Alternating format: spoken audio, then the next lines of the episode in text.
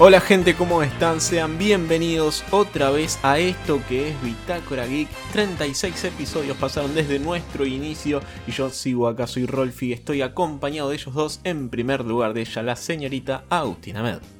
Hola Rolfi, hola a todos, ¿cómo estás? ¿Cómo estás, Agus? Bien, bien por suerte, feliz de volver a Bitácora, feliz de un nuevo episodio junto a todos ustedes. Feliz de que terminé de rendir, por sobre todas las cosas. Bien, súper súper importante eso. También nos acompaña el señor Rodrigo Campagna. Eh, ¿Cómo están, gente? ¿Todo bien? Todo tranquilo, ¿vos? Bien, semana 36 ya completamos el periodo de gestación, así que podríamos decir que oficialmente nació el, el podcast. ok, ok, ok. Mirá cómo- A partir de hoy empezamos a cumplir años o Claro. cómo es la... Que me devuelvan los 30 el tiempo de los 36 episodios entonces. eh, no, no se puede. no es retroactivo esto. Semana, semana larga, se está terminando el año. ¿Pudieron jugar a algo? Ok, no, no sé por dónde quieren empezar, si por lo bueno o lo malo que estuve jugando últimamente. Hablemos de lo malo, hablemos de lo malo que siempre trae el rating. Di- Diría que hoy vayamos por lo deportivo. Es que los dos son deportivos, por eso pregunto, por lo bueno o por lo malo. Arrancamos entonces con la polémica. La polémica de estos últimos días que tiene el nombre de eFootball 2022. No sé qué tienen para decir al respecto para iniciar. Lo estuve probando, pero nada, eh, estoy atento a, a lo que digas y, y- y comentaré de última. Bueno, por estos lares lo estuve probando y eh, yo entiendo que es un producto gratuito, yo entiendo eh, que tiene que ser eh, apto para, para varias plataformas, pero la realidad es que un producto de este nivel, teniendo atrás una calidad de juego altísima, la verdad es que, no sé, encima saltaron a decir como, no, es una demo, se van a parchar, está bien, es como... Claro, hagamos primero el análisis para contarle a la Sí. gente más o menos de, de qué estamos hablando. Primero el contexto de todo esto, eh, Konami cambia el motor gráfico, lo que hace que el año pasado no tengamos un lanzamiento, un nuevo lanzamiento, una, hubo una actualización de lo que era eh, PES 2019. Tuvimos esa actualización, lo que fue básicamente jugar el mismo juego, que es lo que muchos pedimos, es que se actualice la plantilla y no te vendan el mismo juego de nuevo. Este año sale el esperado eFootball 2021 eh, y Fútbol 2022, perdón. Y nos encontramos con un juego que parece incompleto, un juego que en cuanto a mecánicas está tan mal como desde como el apartado gráfico. No sé dónde lo estuviste probando vos, Saúl. Eh, yo lo estuve jugando en la compu y en la, en la Play, pero muy poco.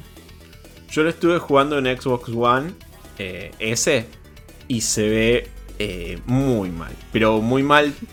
No, me refiero a los bugs eh, faciales. No me refiero a eh, cómo se ve el público. Me refiero a que se ve mal todo el tiempo. A que estoy jugando el partido y se ve mal gráficamente. Se ve de principio de generación pasada. Claro, es que más allá obviamente de, la parte graciosa, la parte que yo digo de, hacer bullying, de todos los memes que salieron, eh, realmente como bien decís, o sea, parece que lo estoy jugando en una consola de tres generaciones atrás, o sea, súper desaprovechado, eh, borroso, muy muy mala calidad, eh, muy mala calidad de juego también respecto a las mecánicas, como bien mencionaste antes. No, no sé bien a qué apuntó o por qué salió como salió. Sí, la, parte graciosa de lo facial, la, la- la parte que se volvió memética es lo que menos me, me preocupa realmente. Porque siempre que hay un nuevo FIFA, siempre que hay un nuevo PES, hay memes. Hay bugs grandes y son cosas que se van actualizando. Sí, está bien, no son tan grandes como los que sucedieron este, en esta última semana, que tenemos caras raras, tenemos un árbitro pegado al piso, cosas raras y graciosas, pero son cosas que se parchean y se eh, arreglan al poco tiempo. Me preocupa mucho las mecánicas. Porque ya hay una parte estructural que está mal en el juego. Ya de por sí, el juego se te presenta con un tutorial. Arrancas el juego por, ah, por primera vez y te pone un tutorial que es un video de Iniesta y Piqué haciendo movimientos en una cancha y eso se, eh, se traspola a eh, gameplay. Te muestra cuáles son las nuevas eh, implementaciones y no tantas porque tampoco es que son muy nuevas, cómo hacer cierto dribleo y demás. Y es un tutorial que no es jugable. Y ya de por sí es medio raro. Pasamos ese tutorial, se nos presenta la interfaz, el menú inicial, el hub central. Y me pasó, no sé si pasa en PC o es solo de, de la Xbox One S, que hasta el ir por el menú se me hacía lento. Era, era raro.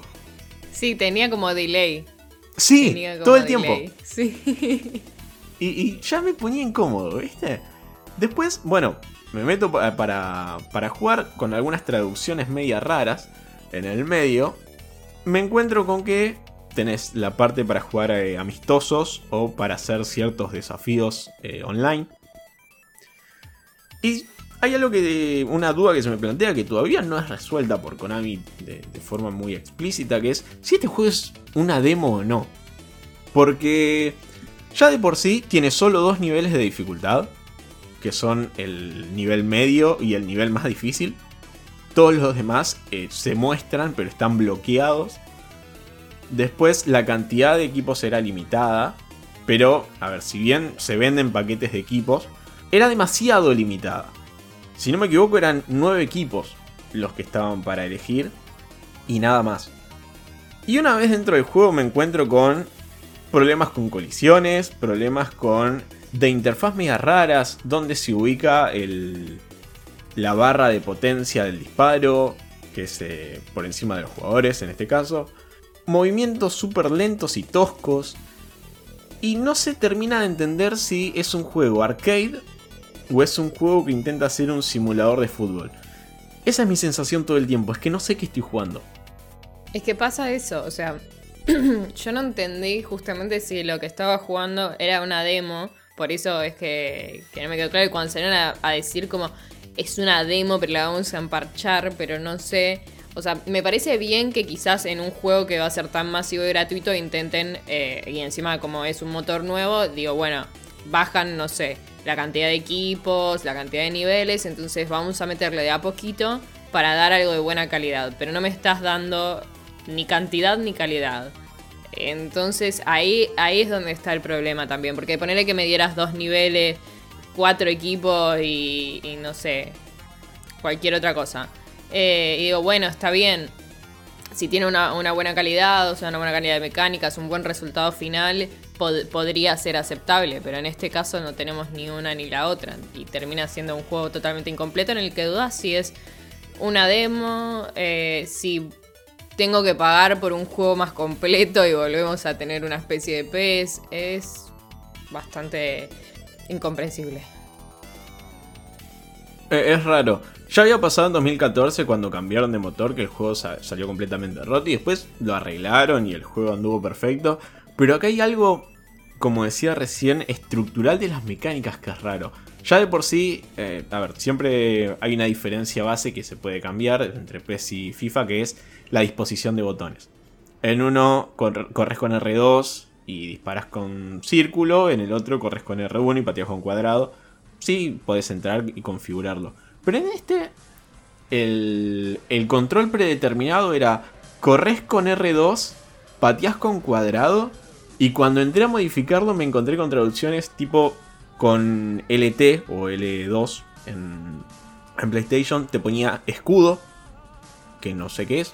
O sea, lo que hacía el personaje, el personaje, el jugador era eh, poner su cuerpo cubriendo la pelota, ¿no?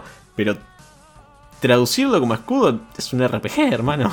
no sé qué. Sí, yo, me imaginaba, viste, el, mini domo de energía arriba del jugador. Tal cual. Y así hay algunas traducciones medio raras. Em, no sé, hay, hay un problema que hay que ver cómo evoluciona. Porque está bien, no va a haber no, no te van a vender un juego. No, no, esto, esto es completamente gratuito. Eh, sí hay adiciones que, son pagas. Pero me refiero a cómo se va a ir actualizando esto. ¿Cuál es el changüí que le va a dar la gente? Porque hay una primera impres- impresión que se rompió, que hay gente que no vuelve más. Que, que lo probó una vez, el juego estaba completamente roto. Y ya está. Y no vuelve. Hay que ver que, cómo responde la gente a una actualización. Que perdieron una posibilidad única, seguro. Sí, igual eso de hay que ver cómo responde la gente y eso, siempre lo primero está la el tema de bardear o de mostrar lo gracioso que es, ah, mira qué roto que salió y todo eso, pero también hay que darle una chance, digo, siendo Konami un estudio tan grande como es, puede tener una posibilidad de redención. A ver, lo tuvo Hello Games con No Man's Sky, hoy entras al juego y es una locura de juego. De la misma manera que hay un montón de juegos gratuitos que en su momento capaz no dabas ni dos mangos por el juego. Y hoy entras y son un, un mundo, un mundo por completo. Que vos decís, ¿cómo me pude perder esto? Como el caso de Warframe. Que salió, nació gratuito. Sí, obviamente tenés skins y todo ese tipo de cuestiones porque tienen que monetizar. Pero entras al juego y es un mundo Warframe. Entonces, yo lo que espero, porque eh, nada, de ver videos y, e imágenes y todo ese tipo de cuestiones, esperemos que las actualizaciones lleguen rápido para que lo empiecen a modificar desde ahora y volver a captar al público que se, se decepcionó por completo con el juego porque entras a, a, a las métricas de Steam y es uno de los juegos con peor votación. Entonces, si podés empezar a sacar actualizaciones desde ahora, parchearlo desde ahora y entregar el producto que prometiste y el que se supone que le va a hacer frente a FIFA 2022, tenés que empezar a hacerlo desde ahora. Hay algo que, que, se- que lo diferencia mucho del caso No Man's Sky y del caso, no sé, Battlefront 2, Destiny, que es la competencia directa. Sí, Todos los juegos tienen competencia, pero en este caso hay una competencia muy marcada. Y es FIFA. Y hay gente que, que sabemos que compra el FIFA todos los, todos los años. Y, Sí, hay gente y que no compra la consola para jugar FIFA. Eh, exacto. Pero hay gente que dijo, bueno, le voy a dar una... Yo compro siempre FIFA. Pero este año le voy a dar una chance. A ver. Entró, se encontró con un juego rotísimo.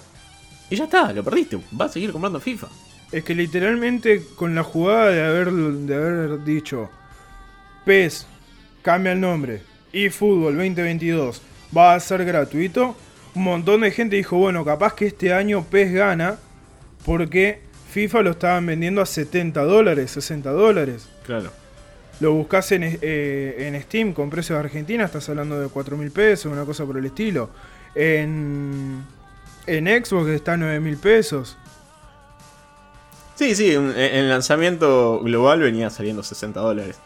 Pe- Pero sí, estoy, estoy completamente de acuerdo. Sí, yo también con respecto a esto de la competencia, lo que, lo que quería agregar era, o sea, ponerle que, que están planeando crear un juego súper grande que lo van a ir empachando a poquito y que va a seguir creciendo y va a terminar siendo un simulador de fútbol enorme que todos jueguen. Pero justamente está el que te perdona el error y el que no te perdona, porque uno entró, no le gustó, como bien dijo Rolfi, va y compra FIFA. O sea, si quiere jugar un simulador en serio, eh, con calidad, ponele, va y va a ir a comprar el FIFA.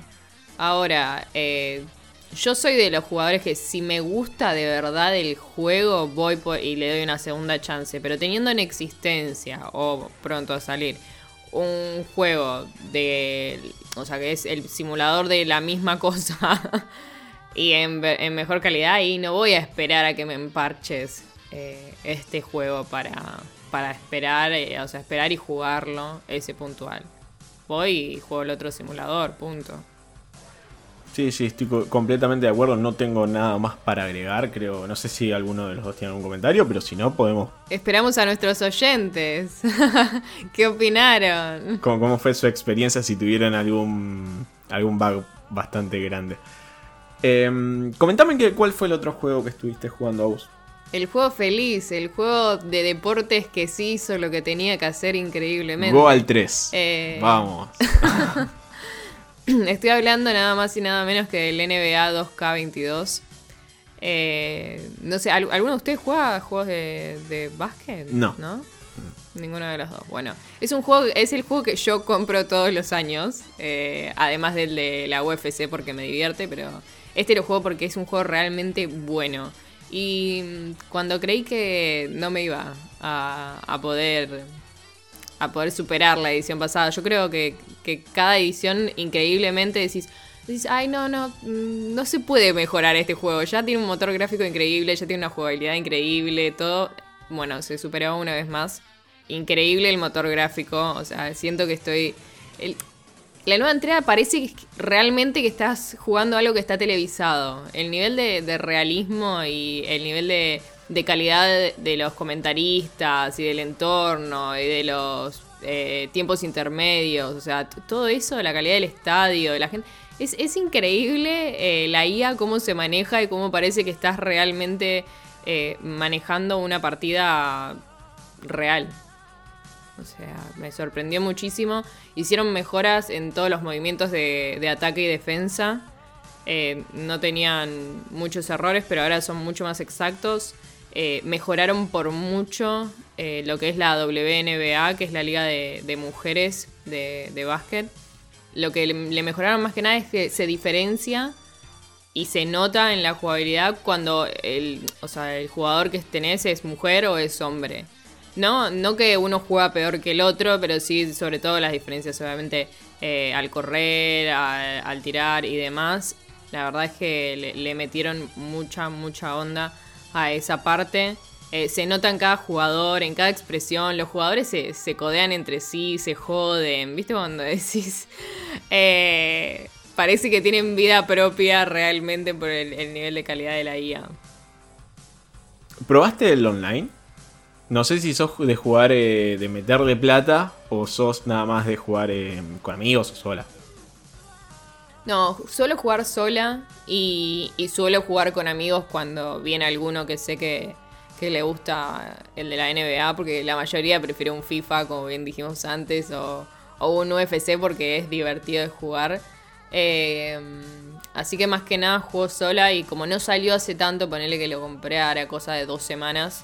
eh, tampoco le, le di tanto al modo online. Que dicen que, que está muy cambiado. Estuve viendo algunos videos y demás. Pero me dediqué más que nada al modo, modo carrera, modo historia. eh, que es básicamente el objetivo por el que lo compro, además de jugar con amigos. No sé. eh, Sí, no, no, eh, es una lástima porque. Nada, es primero el sistema de monetización, quizás lo más criticable. y después, nada, para saber sobre, sobre esos cambios. Eh, yo por el momento le voy diciendo a la gente que si tiene algún comentario para hacer sobre ambos juegos, puede hacerlo en la caja de comentarios de YouTube, puede ayudarnos con la compra de un cafecito y seguirnos en arroba tanto en Twitter como en Instagram. Ahora sí, hablemos un poquito de, de lo que hay que hablar, de lo que viene la gente a escuchar. Primero quería hacer un comentario para dar un poco de introducción a esto que de lo que vengo a hablar el día de hoy.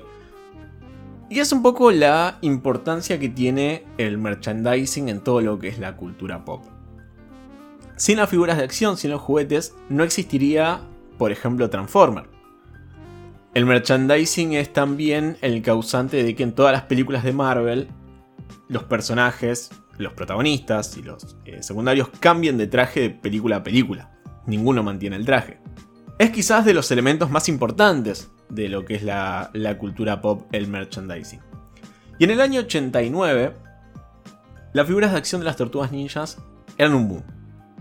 Eran quizás de el producto que todo, todo chico quería tener. Estas eran producidas por eh, Playmate Toys, eh, quien observó que en el gaming estaba pasando algo. Año 89, Sonic la venía rompiendo. Entonces lo que dice Playmate para poder repetir el éxito, piensan que tenían que ir esta vez por el lado de los videojuegos. Entonces lo que hacen es encargarle a Enter- Entertainment que realicen, que creen una nueva IP para intentar con esta repetir el éxito que habían tenido en su momento con las tortugas ninjas. El director de Shiny era David Perry, que es un hombre que tiene mucha importancia dentro de la industria. Y en cuanto a desarrollo, ya a los 15 años ya desarrollaba algunos juegos muy básicos eh, para Spectrum. Y además escribía para revistas dedicadas a Home, a home Computer. A los 26 años, David Perry había trabajado en el juego del Capitán Planeta y los Planetarios en el 88. Trabajó en el juego de las Tortugas Ninja en los 90, en Robocop vs. Terminator, en el juego de Terminator del 92, en la adaptación de Aladdin para Sega en el 93 y trabajó en muchos muchos otros juegos importantes. En el 93, después de dejar Virgin Games, le llegan dos eh, ofertas, una del Instituto Técnico de Sega y la otra de Playmate Toys, quien había desarrollado en su momento las figuras de acción de las tortugas ninjas.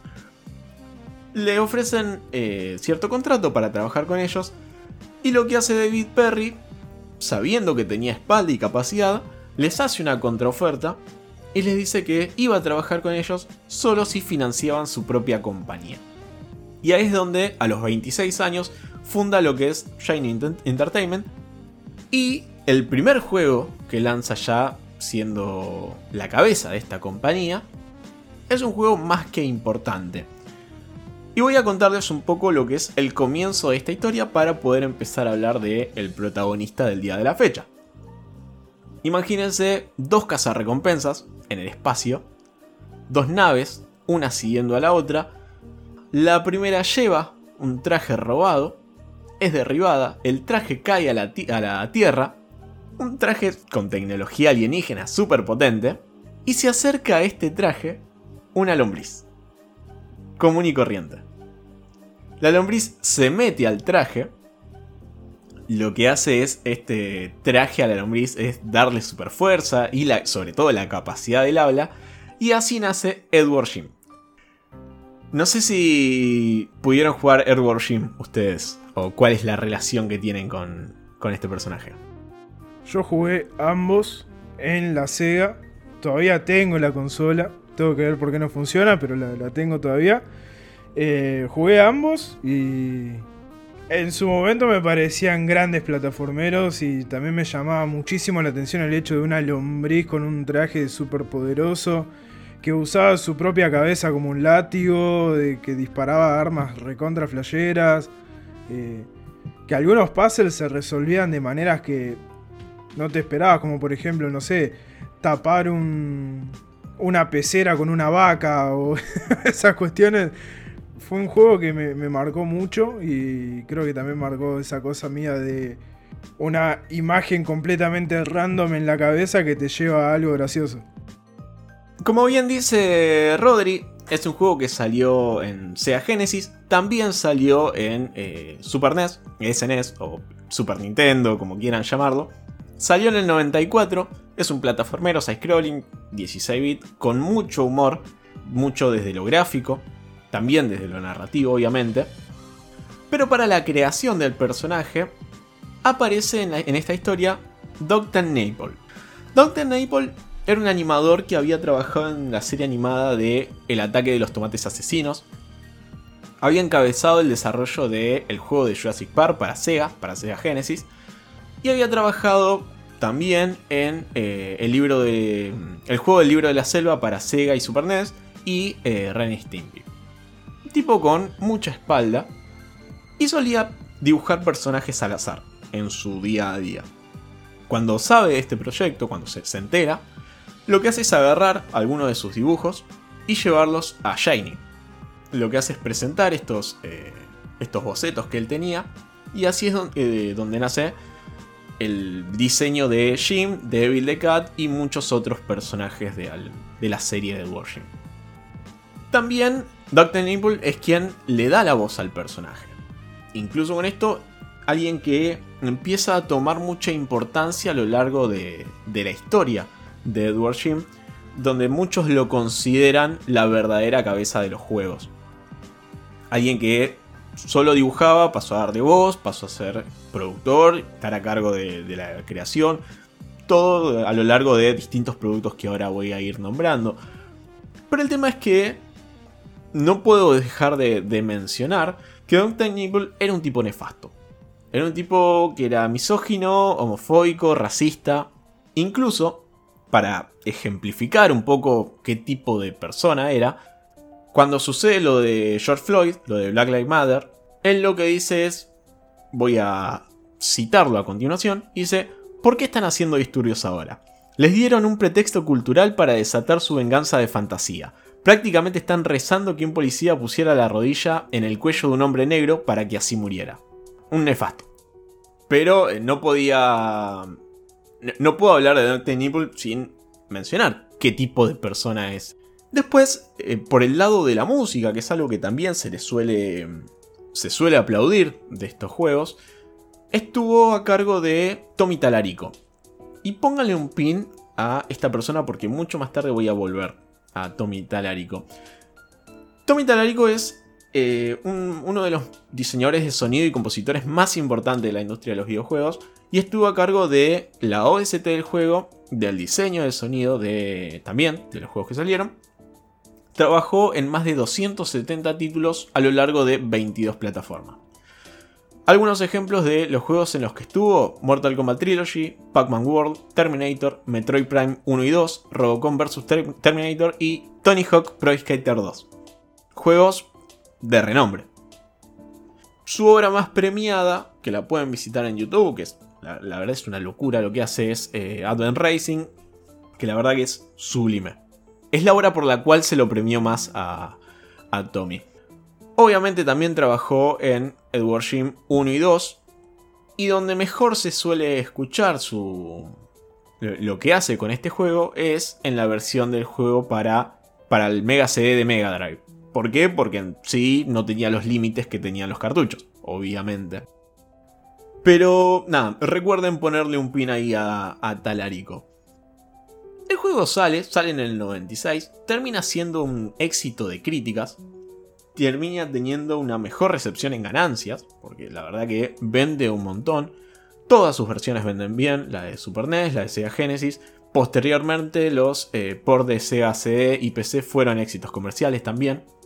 Hoy es un juego que merece una revisión, sobre todo en temas de mecánicas, pero un juego con muchas ideas planteaba muchas cosas, tanto del humor como del gameplay.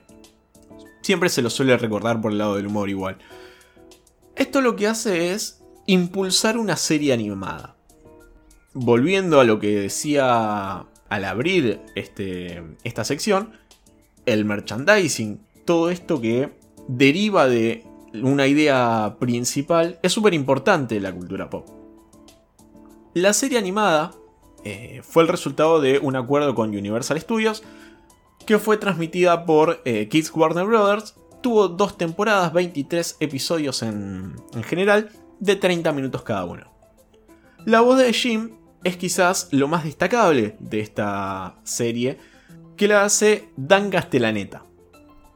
¿Quién es Dan Castellaneta? Probablemente a nosotros no nos suene, no sé si a alguno de los dos le, le suena. Pero Dan Castellaneta es quizás de las voces más reconocidas a lo largo del mundo. ¿Por qué a nosotros no nos suena? Porque es de un producto que nosotros solemos consumir en español. ¿No es la voz de Homero en inglés? Es la voz de Homero en inglés. De hecho, tiene un, un premio Guinness por eso. El récord Guinness que tiene es que interpretó durante más tiempo al mismo personaje. Desde el 1987 que eh, Dan Castellaneta interpreta a Homero Simpson. Y no solo Homero Simpson, eh, hizo a em, El abuelo Simpson, Krusty el payaso, Willy el escocés, El alcalde diamante. En otras series trabajó como Emmett Brown en la serie de Volver al futuro. El abuelo en A. Arnold, eh, el genio en la serie animada Aladdin y el videojuego de Aladdin. Un tipo realmente grosso. Volviendo a la serie, iba por un camino distinto al juego, tenía otro tipo de humor, era irónico y político. Además, mientras en la serie intentaba que no le roben el traje constantemente, en el juego lo que hacía era proteger y rescatar a la princesa What's Her Name, o pasado al español, la princesa ¿Cuál es su nombre? Literalmente era el nombre del, personaje. Esto habla un poco también del humor, ¿no? Que incluso en el nombre de los personajes estaba. Ya con una serie y con un videojuego, esto le permite a Playmate fabricar y comercializar los juguetes basados en la serie animada, pero apoyándose en el éxito sobre todo del videojuego, porque el juego seguía teniendo mucho mayor éxito que la serie animada. Y son juguetes que salen antes que la secuela. Ya en el 95, Perry vende Shiny Entertainment, lo vende a Interplay, pero aunque fue un cambio de manos, nada más, en la cabeza de este videojuego, de lo que es la secuela de Wargame, y todo el equipo de desarrollo seguía en sus mismos puestos. Fue básicamente eso, un cambio de manos de quién iba a estar a la cabeza de, de la compañía y no del juego. Pero Interplay eh, era una empresa que rápidamente iba a tener muchos problemas económicos, incluso en el 98 esquiva por muy poco la quiebra. Y lo que, es lo que hizo que vayan vendiendo sus IPs y estudios eh, propietarios. Y en el 2002 venden Shiny a Infogrames, que anteriormente era conocido como Atari. Pero volvamos tiempo atrás, volvamos a lo que es la secuela de Wargame que sale en el 95, con alguno de los ports en el 99. Su recibimiento fue bastante variado, eh, hubo reseñas muy buenas, hubo otras que eran mediocres, pero su llegada a PlayStation 1 y Nintendo 64 no fue del todo bien recibida porque no aprovechaban ese boost de potencia que traía la nueva generación. Sin embargo, el juego le va bien, todavía, tenía, eh, todavía estaba en auge el, el y al poco tiempo sale, tras un acuerdo con Marvel Comics, sale el primer cómic de. El primer, cómic de Edward Sheen. Lo saca Marvel Absurd, que es un sello de la Casa de las Ideas, que eh, hizo el cómic de Beavis and Badhead y de Ren Stimpy.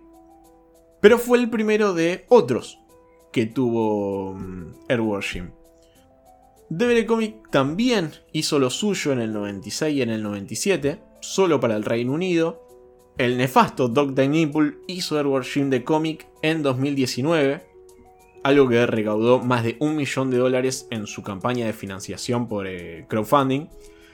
Y para el segundo cómic, hecho también por eh, en la actualidad lleva 260 mil dólares recaudados se actualizó el 22 de septiembre de este año. Así que esto es un indicativo de que algo vivo sigue del nombre de Edward Sin embargo, todo lo que sube tiene que bajar en algún momento y llega quizás el peor juego de Edward Con la compra, como dije recién, de eh, por parte de Interplay, perdón, en el 95, el salto al 3D era inminente. Ya teníamos la PlayStation 1, la Nintendo 64 y la Sega Saturn.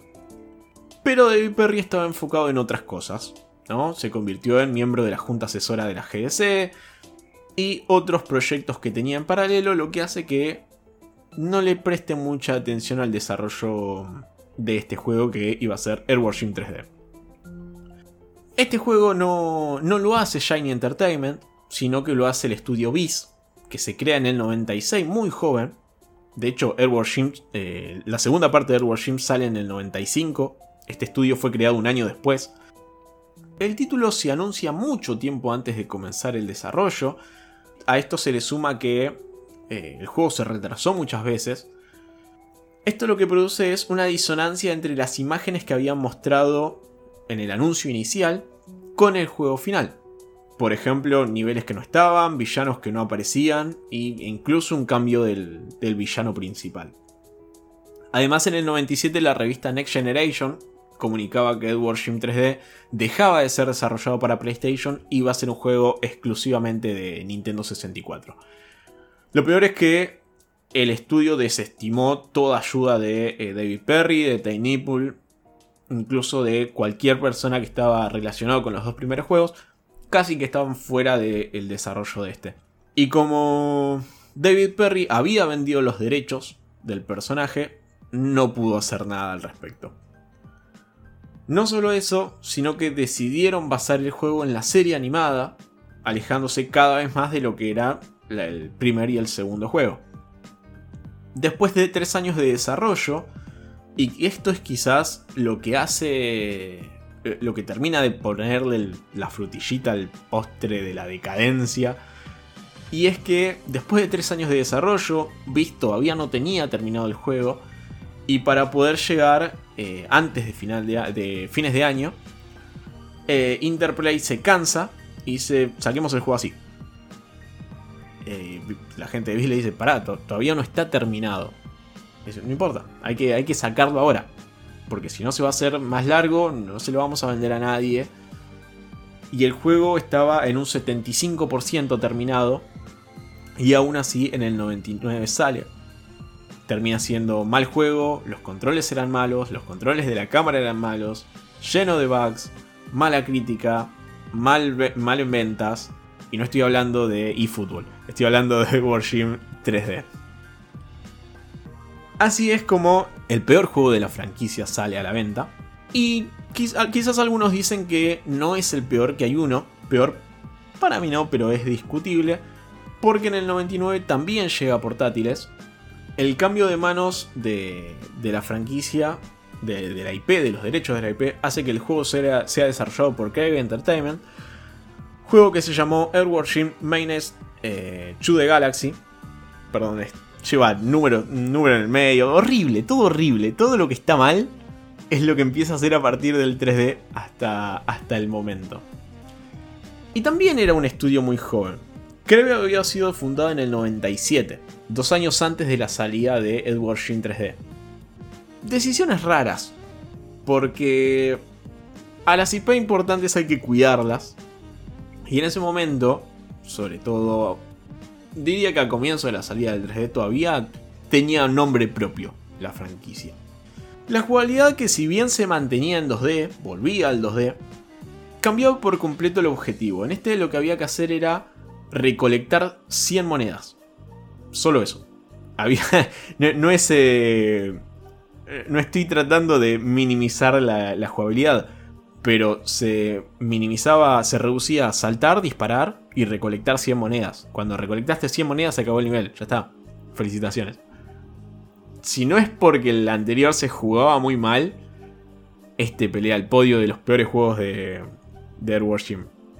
Sin embargo, no era la única vez que iba a llegar a portátiles. En el 2003 un juego cancelado, pero no hay mucha información al respecto. No como el de 2007, que también se canceló, iba a salir para PSP, para la PlayStation Portátil. Y ambos iban a ser eh, juegos tridimensionales side-scrolling, que es esto donde la mayoría de las cosas son en 3D, pero los ejes de movimiento son únicamente 2. En 2006 Atari había anunciado que había obtenido los derechos para portátiles y también habían anunciado que Dr. Nipple y McDeeds, personas muy importantes en lo que fue el desarrollo de Airworship 1 y 2, iban a tener importancia, iban a tener bastante relevancia en lo que iba a ser el desarrollo de este juego. Sin embargo, se enteraban a partir de las imágenes que habían publicado en el anuncio que esto no era así. Porque el antagonista principal, la antítesis en la serie animada, iba a ser un enemigo, acá iba a ser uno de los villanos en el juego, algo de lo que ellos no estaban enterados. Se enteraron por las imágenes que ellos no, estaban siendo de... No, se estaba escuchando realmente lo que ellos decían. De hecho, el juego termina siendo cancelado en 2007 porque Atari, entre problemas económicos, empieza a vender estudios internos y ellos caen en la volteada. Finalmente, el último juego, porque hay un anuncio más después de eso, ya mucho más venido en el tiempo, se anunció un nuevo lanzamiento del que hoy poco se sabe. Sin embargo, las pocas imágenes que se vieron están muy bien estéticamente. Va a ser un juego bidimensional, pero mucho más de eso no se, no se sabe. Sin embargo, hay algo curioso para mencionar de este juego, y es que va a salir junto con una consola nueva. De hecho, va a ser exclusivo de una consola nueva. Porque sí, las consolas no se limitan a Nintendo Switch, Xbox y, PlayStation. Y esta consola bastante particular es la Intellivision eh, Amico. Es una reedición de una consola que salió en el 79. Y es una consola de la que todavía, si bien no salió, y que poco se sabe, se, se ha comunicado bastante, pero hay muchos rumores que la vienen enterrando sin haber salido todavía. Porque ya desde el vamos es una consola que eh, se anunció que iba a ser una potencia media-baja. Está apuntada a ciertos juegos en particular. No hay problema con eso. Pero en 2018, cuando se anunció por primera vez, se dijo que la consola iba a salir 180 dólares y con juegos a 8 dólares. No está mal, si bien desde nuestro lado del mundo es un montón de guita porque está en dólares, para el resto del mundo 8 dólares por juego no es mucho. Sin embargo, eh, lo que se rumorea es que la consola saldría con un precio de entre 250 y 300 dólares. Y para dar un poco de contexto a esto, 300 dólares es el precio de lanzamiento de la Nintendo Switch. O sea, lo que se rumorea es que la consola que tiene juegos de... Perdón, una consola de potencia media baja con juegos super limitados va a salir al mismo precio que la Nintendo Switch. Una completa locura. Además, un montón de, rumores de, de hardware que incluso sería menos potente de lo que se dice. Así que podemos estar. Podemos presenciar uno de los fracasos más grandes que, eh, de, esta, de, este nuevo milenio. Eh, Me mata, perdón que te interrumpa, pero eh, más allá de, bueno, de, que va a salir como una consola nueva, ponerle que una, una consola de renombre me, hace acordar a las versiones truchas que salen, va, que por lo menos llegan acá, de la PlayStation, de la Sega, que son marca Alien. Eh, Alien y, y, todos esos. Pero esto estamos hablando de una consola no copia. No, no, no, es una reedición de una consola que se ve en su momento. De hecho, el, el control es bastante particular. La idea inicial de la consola está bien. A ver, no voy a hacer un análisis de la consola ahora, pero la idea de la, consola está bien. El problema, volviendo a Warship, es que el juego sería exclusivo de esta consola. Por lo cual, sea bueno o malo, va a ser súper limitada la cantidad de personas que lo vamos a poder probar. Ahora bien, había dicho que le pongan un pin a Tommy Talarico, quien había hecho la música de el primer Airwashing, del segundo Airwashing y lo que es el diseño de sonido. Bien, la Intellivision Amico está encabezada por Tommy Talarico. O sea, aquel que diseñó todo lo que es el audio del juego es quien encabeza el desarrollo de esta consola. Pero le puse un pin sobre todo por algo muy particular que involucra a Bitácora Geek. Y es con lo que voy a cerrar esta sección. Y es que es primo de alguien que se volvió casi una mascota de Bitácora. Tommy Talarico es primo de Steven Tyler. ¿Esto está chequeado? Esto está chequeado. Esto está chequeado. Necesito el árbol genealógico, ¿no? Eh, no podía cerrar. Cuando vi el dato, no podía cerrar el episodio de otra manera. Steven Tyler, Aerosmith vuelve a Bitácora Geek en forma de fichas. Y así es como, como cierro la sección del día de la fecha. Yo no te puedo creer todo lo. Venías contando un montón de cosas recontra interesantes y al final fuiste a la mierda con todo. Vamos directo a la máquina. y ahí está. Miren, es el primo de tienda. Yo no soy muy fanático de Aerosmith, pero ya casi que se volvió una mascota de, de Bitácora. Así que. Yo de ahora más quiero que, que, como es que Talarico ahora sea conocido como el primo de... Como el marido de Pampita, pero el, el, tío del marido de Pampita. Exactamente. Bien. Esa fue la historia del desarrollo del Wargame, de los lanzamientos del Wargame y todas las polémicas por las que estuvo por las que estuvo metido. Eh, llegado a este punto les agradezco a ustedes que están del otro lado por haber llegado a este punto. Sé que hablamos un montón, espero que les haya gustado y quiero leerlos. Pero ahora voy a agradecerle a la señorita Agustina Med por haberme acompañado el día de hoy. No, por favor, gracias a Rodri, gracias a vos que trajiste toda la data y gracias a todos los que nos escucharon hasta acá. Rodri, gracias de nuevo. No, gracias. Gracias a todos ustedes y vayan a jugar el Gym, jueguen los primeros dos que son los Tal vez los, los más completitos y los más lindos y los que más se puede recomendar. Y, Y déjennos su comentario en la caja de, de YouTube o en Twitter o en donde se sientan cómodos y, y compartan con nosotros qué les pareció el juego. Ahí va. Eh, yo a ustedes les recuerdo que si quieren comentarnos sobre Airborne Gym, sobre eFootball 2022, sobre eh, el juego de NBA acá. ¿Cómo es el de NBA? NBA 2K22. Pues son un montón de letras random. Eh, si quieren comentarnos sobre Airborne Gym, sobre FIFA 20. Si nos quieren comentar sobre el primo de Steven Tyler, Sobre algo que hablamos hasta ahora. Sobre cualquier cosa. Ahí va. Si quieren comentarnos sobre eFootball 2022, sobre Airborne Gym 2, eh, NBA 2K22 eh, o sobre Steven Tyler, pueden hacerlo en la caja de comentarios de YouTube. Nos pueden ayudar a financiar esto con la compra de un cafecito, el cual encuentra el link en la descripción. Nos pueden seguir en arroba Bitácora tanto en Twitter como en Instagram. Yo soy Rolfi, esto fue Bitácora Geek. Adiós.